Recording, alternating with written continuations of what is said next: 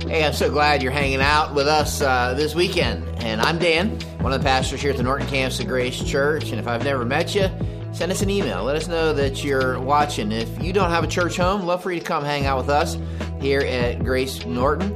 We have services 8 o'clock, 9.30, 11 o'clock. We also then have one Sunday night for those who work first shift and things like that, and that is 5.30. If you come, I'd love to meet you. So make sure you come up, slug me in the arm, introduce yourself to me.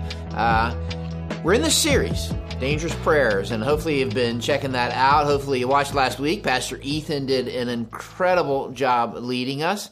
Uh, he confessed to us his speeding ticket out here on Greenwich Road, right? So that was good to hear. Uh, and I get asked this all the time Is he your son? No, he's not my son. Uh, apparently, people think he uh, sounds like me occasionally, but he's not my son. But man, he did a great job leading us in that conversation. What we're saying is, what if we jump off the merry-go-round of these safe prayers that we're used to praying, jump onto the roller coaster of faith filled, dangerous prayers? Or we use this illustration what if we jump out of the belly of the plane of complacency and same old, same old faith experience, and we did this like free fall of surrender and commitment? Throwing the full weight of who we are into the full weight of who God is, all his promises and who he says he is and what he can do. What if we did that? Uh, so we're saying it's not about praying just longer, better prayers. It's about praying different prayers, even we would say dangerous prayers. Prayers like search me, test me, things like that. Or, or what about this? Your will be done, not mine. Or, or how about this? Bless us so we can bless others, so that we can bless you, bring glory to your name. Or last week, forgive us. Doesn't stop there as we forgive others. I want to take that a step further.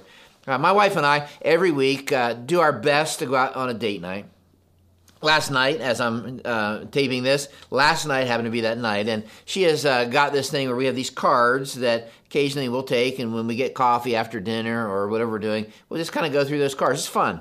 Uh, some of the questions are silly and stupid. What's our favorite vacation that you've ever taken? Uh, if you could go anywhere in the world where would you go? Stuff like that. Uh, what's your biggest fear? What's your biggest dream? I'd recommend doing it. Occasionally you can count on it with games like this or little uh, exercise like this. They'll ask if you found a, a lamp with, with a genie and three wishes what would your three wishes be you ever answer that? What would it be? Go ahead, take a minute and answer. What would it be?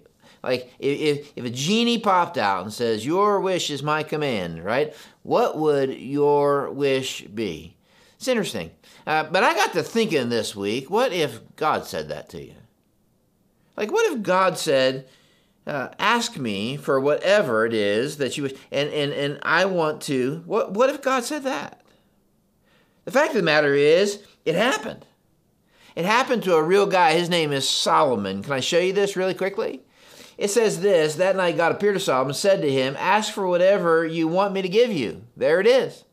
Solomon answered God, You've shown great kindness to David, his father was David, and you've made me king in his place. Now, Lord God, let your promise to my father David be confirmed, for you've made me king over a people who are as numerous as the dust of the earth.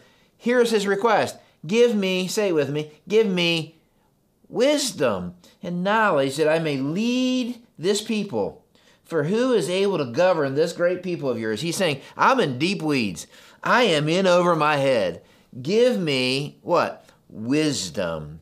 God commends Solomon for this. God literally answers this prayer for Solomon. Solomon becomes what many have said is the wisest man to ever live apart from Jesus. He's credited, Solomon is credited with writing most of what we call the wisdom literature or much of the wisdom literature. Uh, book of Proverbs, much of it attributed to Solomon. Uh, in the book of Proverbs, you find the value, the treasure, the importance of wisdom. Let me give you a smattering. Do not forsake, there it is, wisdom. She'll protect you, love her, and she'll watch over you. Uh, here we go, Proverbs 3. Blessed are those who find wisdom, those who gain understanding. Uh, Proverbs 16, how much better to get wisdom than gold, to get insight rather than silver. This idea of wisdom, the prayer that Solomon prayed for wisdom is one that we're encouraged. What if we, what, what if God were to ask us, what do you want? What would you say? You see, the same prayer Solomon prayed is one that we're encouraged to pray. Let me show you what I mean. This verse gets quoted tons of times.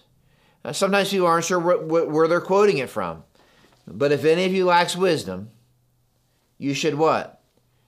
You should ask God, who gives generously to all without finding fault, and it'll be given to you. If any of you lacks wisdom, raise your hand if that's you. Do you ever lack wisdom? Come on. So if you lack it, ask for it. What's that prayer? So you say, pray for wisdom. If you lack it, lack it, ask for it, and he'll give it. That's interesting.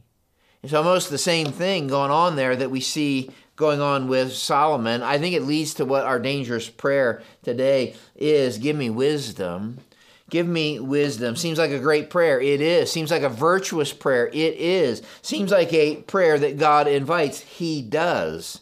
Seems like even a prayer that God will answer. He will. so then the question is okay, Dan, what makes this prayer so dangerous? Seems like a virtuous, good, invited prayer that He's going to answer. What is it that makes this so dangerous because this prayer, hang on, this prayer is not as tame as it appears to be. And the reason I would say that is this is because when you read James 1 5, look at this. This is the street address. It's found in James chapter 1 verse 5. But when you read a verse, the street address, you got to realize that that verse which happens in a street address actually exists in a zip code or a neighborhood.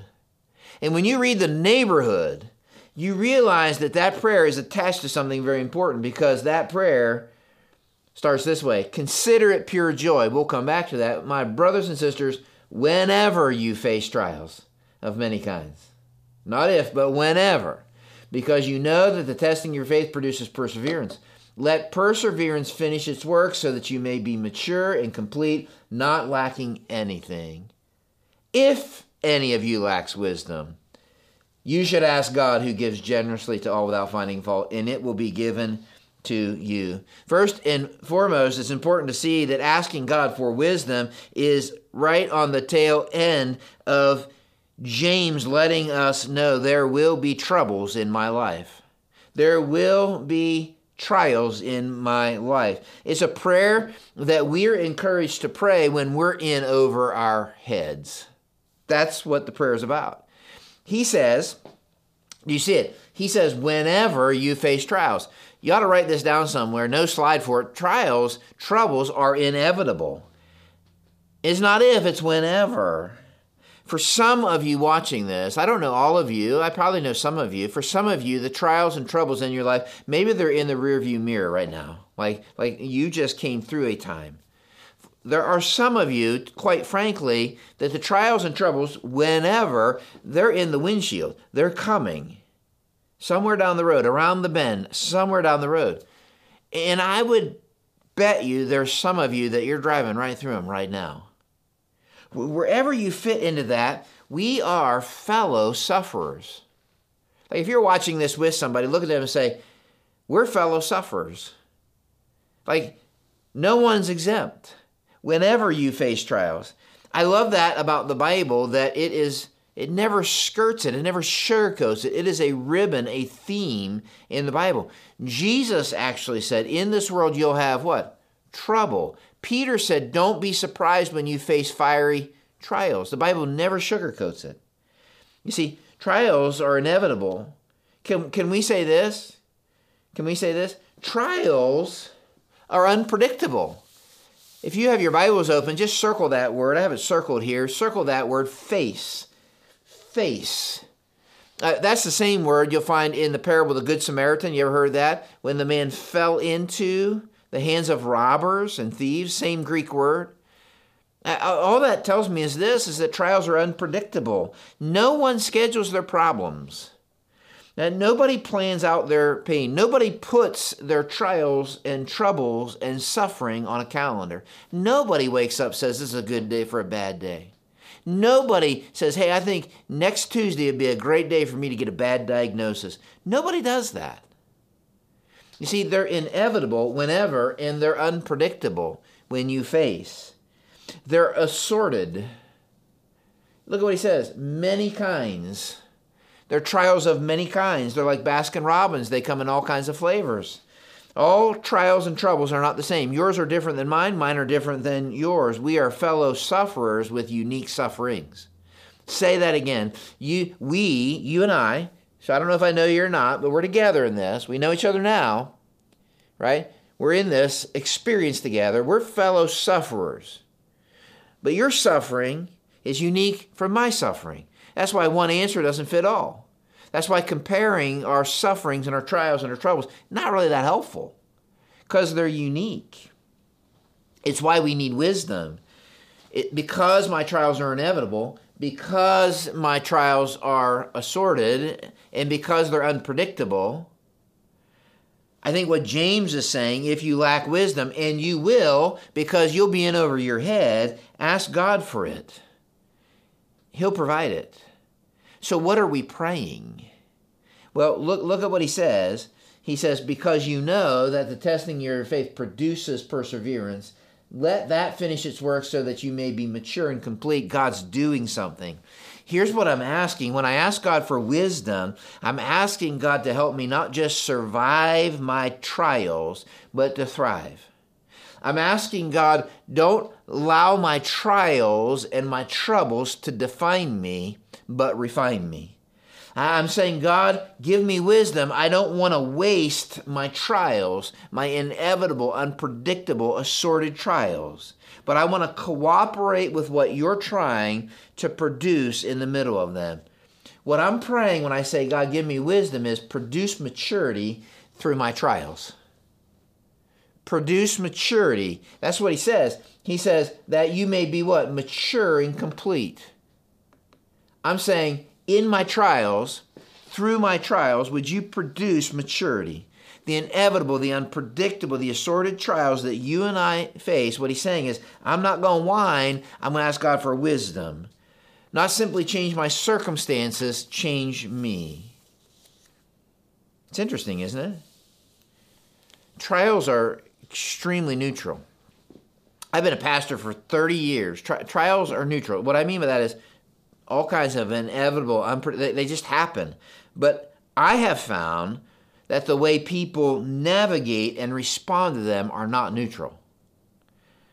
Can I say that there are people who go through all kinds of trials and troubles, and for some it destroys some families. But trials and troubles for others, it's the glue that holds them together.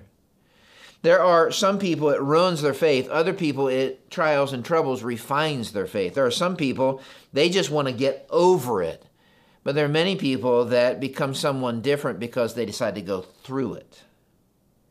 Now, there are some people that in the middle of trials and troubles, they get angry at God, whereas other people, it produces this awe and intimacy with God. There are some people that through their trials, they become bitter, but there are others that through their trials, they develop this deep, abiding joy. You see what I'm saying? Some of you, it's what you're steering in right now. He's saying, I, I want you to produce maturity. So, so that's why we pray for wisdom. So, so how does that happen? Well, he gives us some hints. He says, count it pure joy. What's that about? Can, can we just say that, that he's giving us an oxymoron here? Count it pure joy whenever you face trials of many kinds. That's what he's saying. That's an oxy. You know what an oxymoron is, right? You know what it is?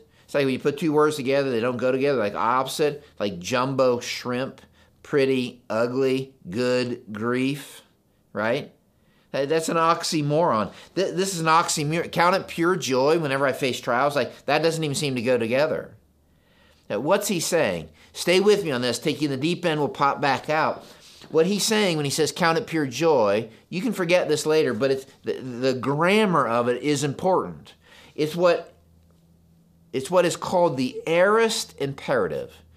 You're like, ah, what's that mean, right? Here's all it means decide now for when it comes later. Decide now to count it pure joy for the trials that are coming in your windshield down the road. You can count on this. It's a an accounting kind of thing. You can put it in the deposit column, make an intellectual appraisal, write it in. I'm going to count it pure joy whenever I face trials put it in that deposit column. This is not a stupid cheesy, spiritual smiliness about us that's like, oh, this is great. So I'm saying it's an intellectual decision, it's a choice of the will. Count it pure joy. Here's what I'm praying God, give me a predetermined perspective when I face my trials. Give me a predetermined, count it joy. He says, because you know. Hey, I'm going to teach you something. It's what you know, it's what I know that determines how I go through pain, suffering, trials, and testing. It's what I know that determines how I go through pain, trouble, sufferings. I can be real about how I feel, for sure, need to be, but I grow through my trials because of what I know. I, I need to be real about how I feel. He says, Count it joy because of what you know, not how you feel. That doesn't mean you and I disregard our feelings. Sometimes these things are just hard and we feel a certain way. But I need to be careful of following my feelings. You tracking with me? I need to be careful of that because my feelings will deceive me. They'll shipwreck me. That's why he says, I want to predetermine, I'm going to count it joy because I know you're doing something. You're producing something. You're at work.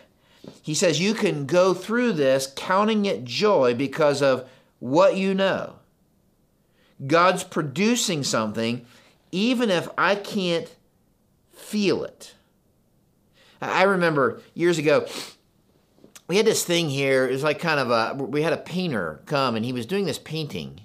And it was part of a service we were doing. And, and I remember I was sitting in the audience when this is going on. And, and, and, and I knew the painter and I had full confidence in him. But he's up there painting. And as he's painting, you know, we got all these people in the room and, and he's painting. And I'm like, I, it looked awful. I mean, I'm like, oh my goodness. I, I mean, I can't believe I felt bad for him. I felt bad for everybody there because you could see people like they're looking at the thing. What, what is that? He got done with the painting. Like, like it, he, puts the last touch on it, and it was like, I think that I, I think I could have done that.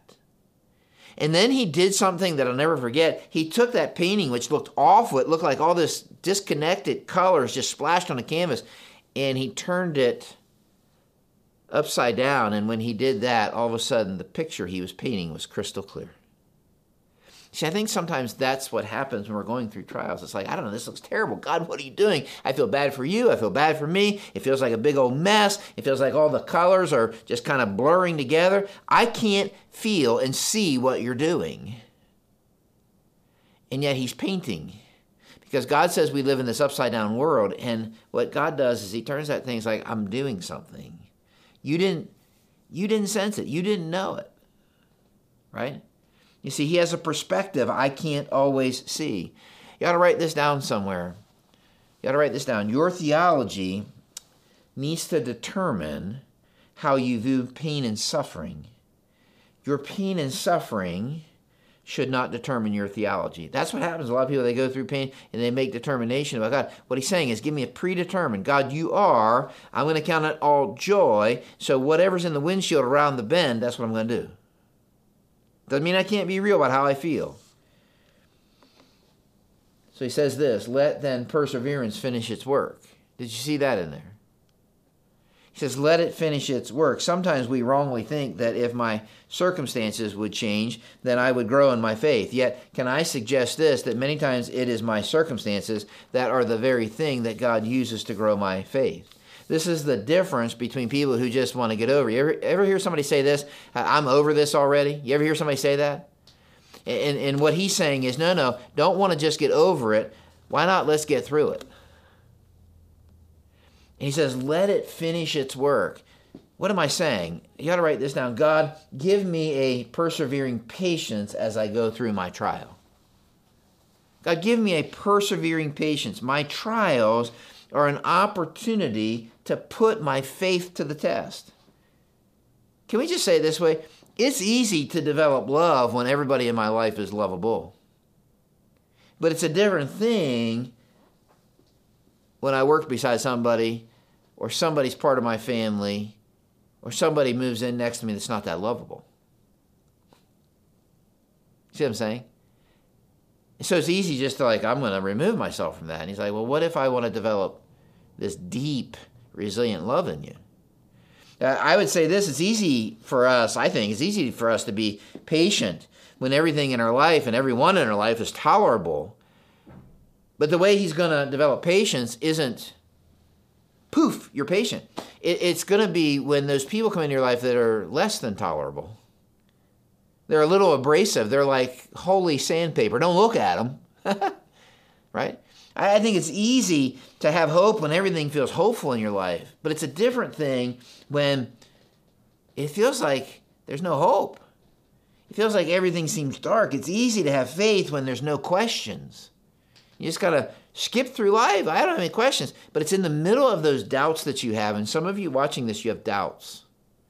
That maybe if you give me this persevering patience as I go through this, that's where this resilient, deep, substantive faith will begin to develop. It's easy to trust God when all is well, but what about when all is not well?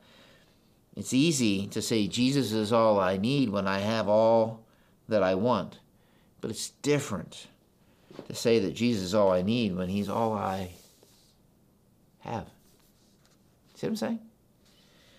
It's not always an explanation for why you're going through what you're doing, but it is saying, I believe God is doing something, and He has a perspective I don't have. He's involved, and I know He's producing something even if I don't understand it. I heard a guy say it this way when there's no test, there's no testimony. Or maybe another way to put it is this this guy went on to say that you can be a Christian. I'm going to do this. You can be a Christian and not suffer. You can be a Christian and not suffer. But what he said was this you cannot be like Jesus and not suffer. You, you can't be like Jesus and not suffer. Philippians 3 says, I want to know Christ, power of resurrection, fellowship of sharing in his suffering. You see, God's not most interested in my convenience, my comfort, but my Christ likeness. He's developing something. He's producing. That's what it means to be mature and complete. Produce maturity. Make me more like Jesus in the middle of this. Look what he says Happy then. Blessed is the one who perseveres under trial.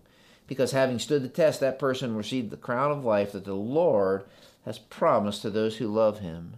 Those who love him, I think, goes in connection with persevering. I'm going to persevere because of my love for Jesus. God produced maturity through my trials. That's not all he says. Give me wisdom. Remember, it's in a zip code. You look a little further in the zip code of the passage when tempted. Not if tempted, when tempted. Raise your hand if you've never been tempted. Yeah, if you have your hand up, you were tempted a lot just now and you gave in. when tempted. No one should say, God is tempting me, for God cannot be tempted by evil, nor does he tempt anyone. But each person is tempted. Each person is tempted when they are dragged away by their own evil desire and enticed. Then, after desire has conceived, it gives birth to sin. And sin, when it's full grown, has a grandchild, gives birth to death. Right? What's it telling us? Well, it's interesting. What he's saying is this give me wisdom in my temptations. It's not if I'm tempted, it's when I'm tempted. What he's saying is produce purity in my temptations. God, would you give me wisdom? Uh, let me say a couple things about temptations. Temptation, I don't know what you think about them, is not a sign of spiritual immaturity. Did you know that? Sure, it's not. If, if you're somebody who's being tempted, uh, that's not a sign of spiritual immaturity. Can't be. Jesus, Christ himself, was tempted. But temptation can actually be an opportunity for God to produce a deeper devotion, or I would say spiritual purity in my life. So, what I'm asking God to do is produce a purity, a devotion, a single eyedness, a, a devotion that is committed to Jesus, the one I'm following. Produce this purity in my temptations. And so that's why he says what he says here. He says, when tempted, I'm explaining what's happening. He's saying, I want you to produce purity. What am I praying then? Here's what I'm praying God, explain my sin so I can stop excusing it. God, explain my sin. Give me wisdom. Can, can I just say this? Can you see if you agree with me? Talk back to me here a little bit. We have become an excusing culture. Uh, we've become a blaming society. Have we not? Like what we do with sin when we give in to temptation is it becomes easy to excuse it. Well, you know, I was tired. Well, you know, I got pushed too far. Or we blame it. Well, if it hadn't been for, right, it's easy to blame somebody. So we've become an excusing culture, a blaming society, or maybe a fair question is have we? Because this idea of excusing and blaming is as old as the history of mankind. Do you remember the story? Beautiful garden, Adam, Eve, this one tree. Trust me, I'm going to give you all this beautiful stuff. And then Satan comes and the lure of the lie. God's holding out on you. God's not a good God. He's not giving you the best of. And she partakes of the fruit, gives it to her husband, eyes open. God comes, says, Where are you? We talked about this two weeks ago. And when they finally have a dialogue, what does Adam say? He said, The woman that you put here. He not only points to the woman, but he starts to blame God. If you hadn't put her here, I think I'd be okay. You see, this idea of excusing and blaming is as old as time. There's several things going on here. When he says when tempted, that is the same word used for trial. That's interesting. Can be translated trial when you face trials of any kind. Tempted, that is the same Greek word. Your trials can become temptations. But I must not make the mistake of confusing the occasion for the cause. That's why he says, when tempted, I got to be careful not to blame God. Because what happens is, well, God, I wouldn't have given in if that you put that in front of me.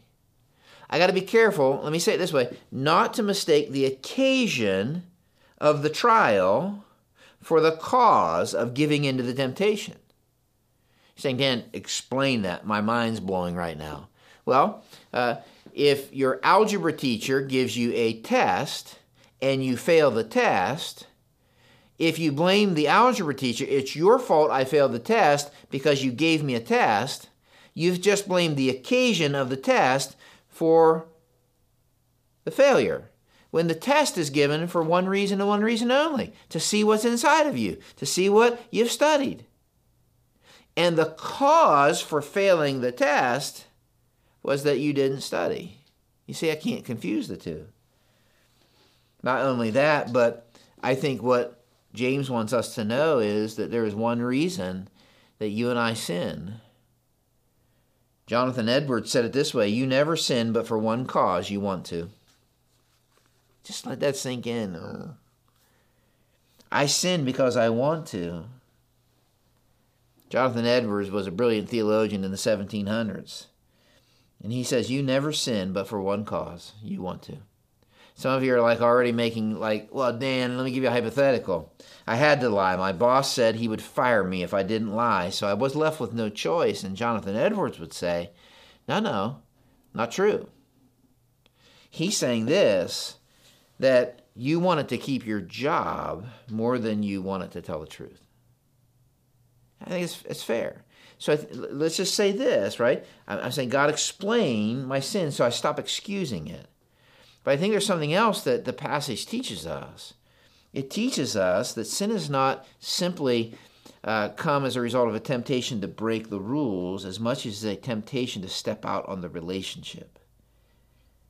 Sin is not breaking the rules as much as it is stepping out on the relationship. He uses a word here and the word that he uses is, but each person, verse 14, if you have your Bibles open, is tempted when they're dragged away by their own evil desire.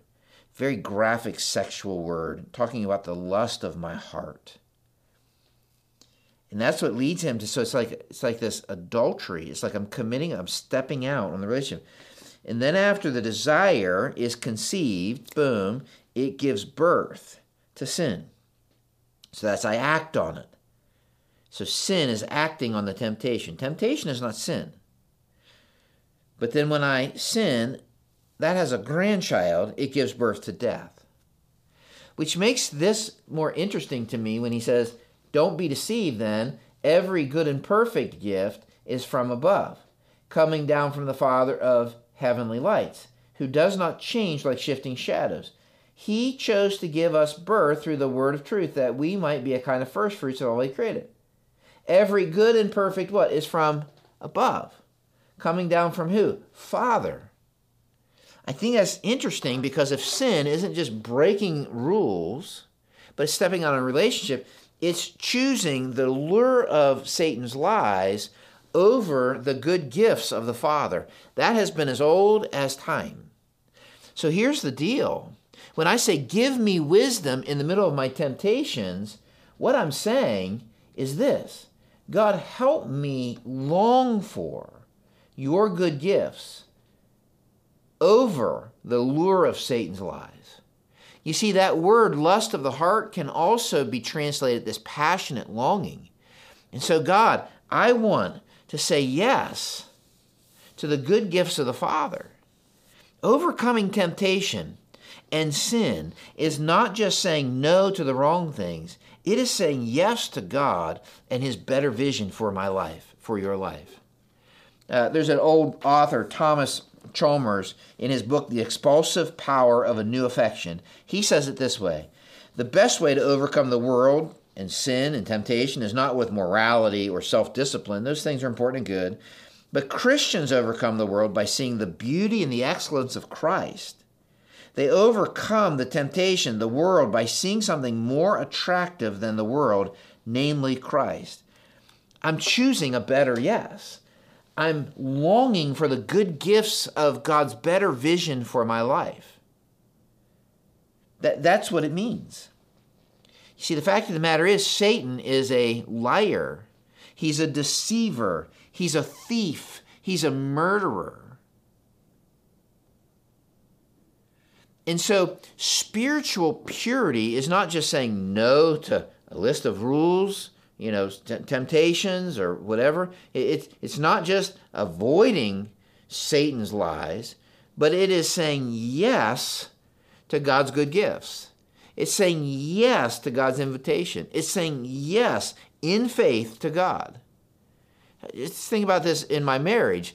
Uh, purity and integrity in my relationship with Jennifer, that's my wife's name, is not me just going around and saying, I'm going to say no to this, no to this, no to this, no to this, no to this, no to this woman, no to this. That uh, certainly that's a part, right? But spiritual maturity or uh, purity in my marriage is going to come by saying yes to Jennifer. I'm going to run into that relationship. I'm going to give myself completely, fully to her. That's what it is, right? That's what he's saying here. You see, Satan is a deceiver and the lure of the lie. That I would say that scene is being played out in 100, 200 different ways right now with some of you that are watching this. The lure of the lie, the lure of Satan, somehow setting the hook, the bait, so that the desires of your heart, boom. And what happens the minute is that you partake gives birth to sin, and that sin leads to death. Like the death of trust, the death of a relationship, the death of whatever.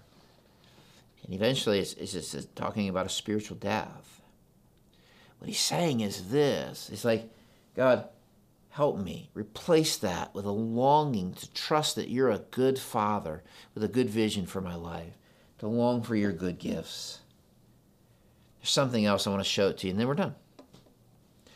If you lacks wisdom, produce maturity through my trials.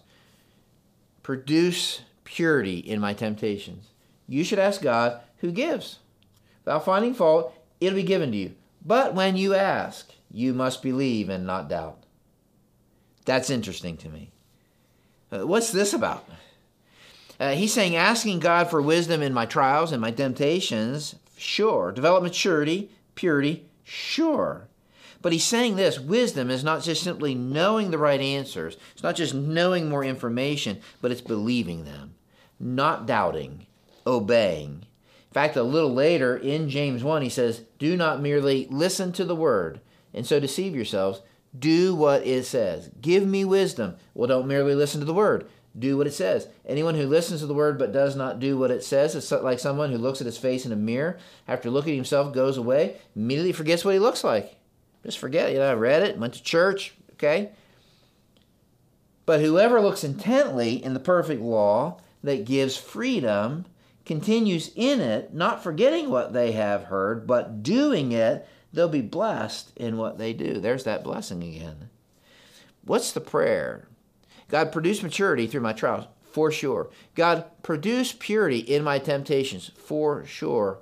I think wisdom is this God, replace my half hearted hesitations with wholehearted devotions. I think that's what he's saying. What if? He says, don't merely listen to the word, but he says, what? Do what it says.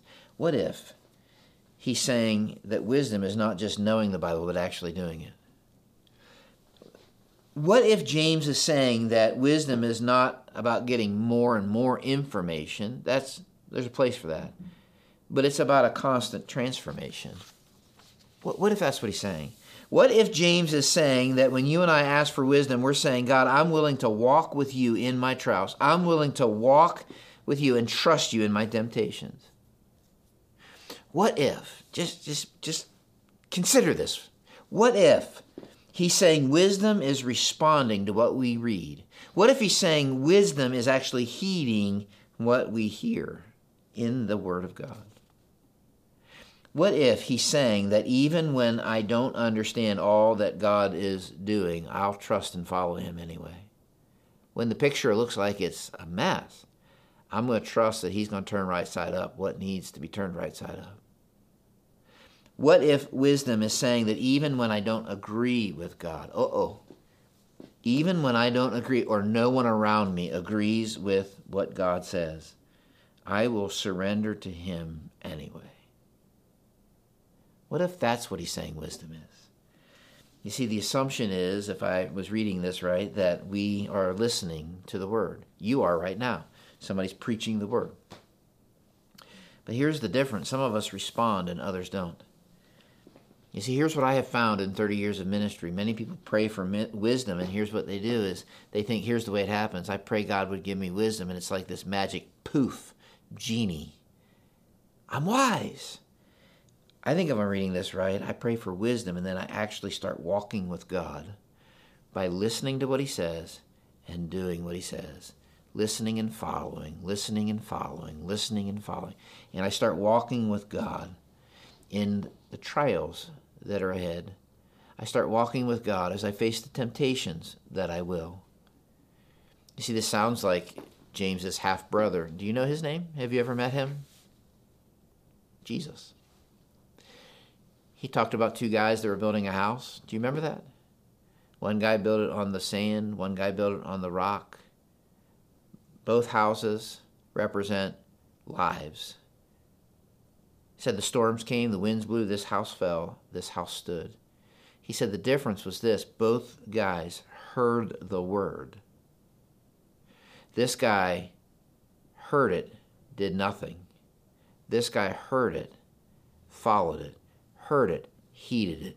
He read it, responded to it. You see, what if that's what wisdom is? Is walking with God begs a question. Maybe the prayer is God, give me wisdom. Will you show me where I am hesitating? What is it that you are pretty sure God wants you to do or has showed you in His Word that you haven't acted on? it's easy when we go through trials and troubles to hesitate, to say, hey, I'll get serious about God once we get through this. And what if He's saying, no, as you go through that, is what I'm asking you to do, is to get serious and walk through that door? Or maybe, God, would you show me what I'm just ignoring and disregarding? It's easy in the middle of temptations to excuse and blame and disregard. And I got to ask myself, God, I wonder what I'm rationalizing, justifying right now. You see, it's willing to walk with God. So, what in the world does that wisdom look like when it shows up? Can I just show you this real quick? James 3, he answers this. Who's wise and understanding among you? I'd love to know who, who he's answering that prayer in. Well, he says, let them show it by their good. That word can mean beautiful life, by deeds done in humility that comes from wisdom. What's wisdom look like? It, it shows up, doesn't just speak up. He says this, but if you harbor bitter envy, selfish ambition in your hearts, don't boast about it or deny the truth. Such wisdom does not come from heaven, but is earthly, unspiritual, demonic. He's getting serious. For where you have envy and selfish ambition, there you find disorder in every evil practice. He's saying there are people who would want you to think they're wise. Look at my degrees, my IQ, my SAT score. Uh, read my post, whatever it might be, even people of the world would hold up as wise, and he'd say that many times it's something that is simply an earthly wisdom. It's selfish and unspiritual in nature, and it's even satanic in its origin because it leads to chaos and disruption. We see this playing out in spades. Anger and verbal sparring, tribalism, manipulation, mean spirited ambitions, fractured relationships, frustrations, favoritism, prejudice, polarization, unresolved hurt, unconfessed sin, wisdom. But he says this look at this. He says, But a wisdom that comes from heaven is first of all pure. What's he saying there? He's saying it's pure, that in Christ I see a God who's devoted to me. And so I am devoted to walking with God. It's pure. It's devoted to counting it all joy when in trials I walk with God because of what I know. And that is this that the God who's devoted to me is walking with me. It's devoted to saying yes to the better invitation of Jesus. It follows, it trusts, it obeys, not just when it's convenient, not just when it's easy, not just when it's comfortable, and not even just when I agree, but when it's hard, inconvenient, uncomfortable, and even when I don't agree. It's peace loving. Do you see that? It's peace loving. What does that wisdom look like? It looks like this In Christ, I see a God that I'm at war with, humble himself to make peace with me possible. So I'm going to respond as I walk with God and become a wise person who loves peace, not drama, loves bringing healing instead of stirring up trouble. It's considerate. You could write the word gentle. In Christ, I see the God I can't get to, making his way to me. I have a God who walked in my shoes. You know why? So he could help me. So when I walk with that God, I become wise and I begin to be somebody who can put myself in other people's shoes. I be empathetic and sympathetic, not easily annoyed, willing to move towards somebody in order to understand them so I might apply wisdom. And you see the next word submissive. Submissive what that person is somebody who walks with God, and in Christ I see God submitted himself, gave up his rights for my need. A truly wise person, first impulse is not to demand their rights, but the first impulse is to meet someone else's needs. Wisdom recognizes that just because they have the right to do something doesn't mean it ought to be done. It's a wisdom that's not arrogant and stubborn. It's full of mercy and good fruit, that in Christ I see a God who took what I deserved so he could offer me what I could not. True wisdom is eager and willing to forgive and extend kindness and serve, not just when I feel like it, not because others deserve it, but because it follows a God who demonstrated it. It's impartial, sincere. In Christ, I see a God who showed up, was full of grace and truth. So wisdom is convicted and kind doesn't just speak up to say the truth, but it shows up in grace. And he says this then peacemakers who sow in peace reap a harvest of righteousness. What's the point? Wisdom shows up in a beautiful life, good life, that humbly walks with God in the middle of trials, temptations, and becomes more and more like Jesus becomes more and more like Jesus. In my trials, I humbly follow the one who suffered his greatest trial for me, and in doing so showed me how to face and walk through my sufferings. I can't become like Christ without walking with him in the middle of my trials. In my temptations, I humbly follow the one who was tempted and chose a better vision so that I could experience a better vision of abundant and eternal life. Jesus faced temptation. And in my hesitation, I follow the one who wholeheartedly listened to and obeyed the Father when he said, Not my will, but yours be done. And so I walk with God. I listen, obey. God, give me wisdom. Help me to listen and obey as I walk through trials, as I face temptations. God, I pray that you would help us to walk with you today and that you would develop this beautiful life that humbly walks with you, that becomes more and more like Jesus. I pray this in Jesus' name. Amen.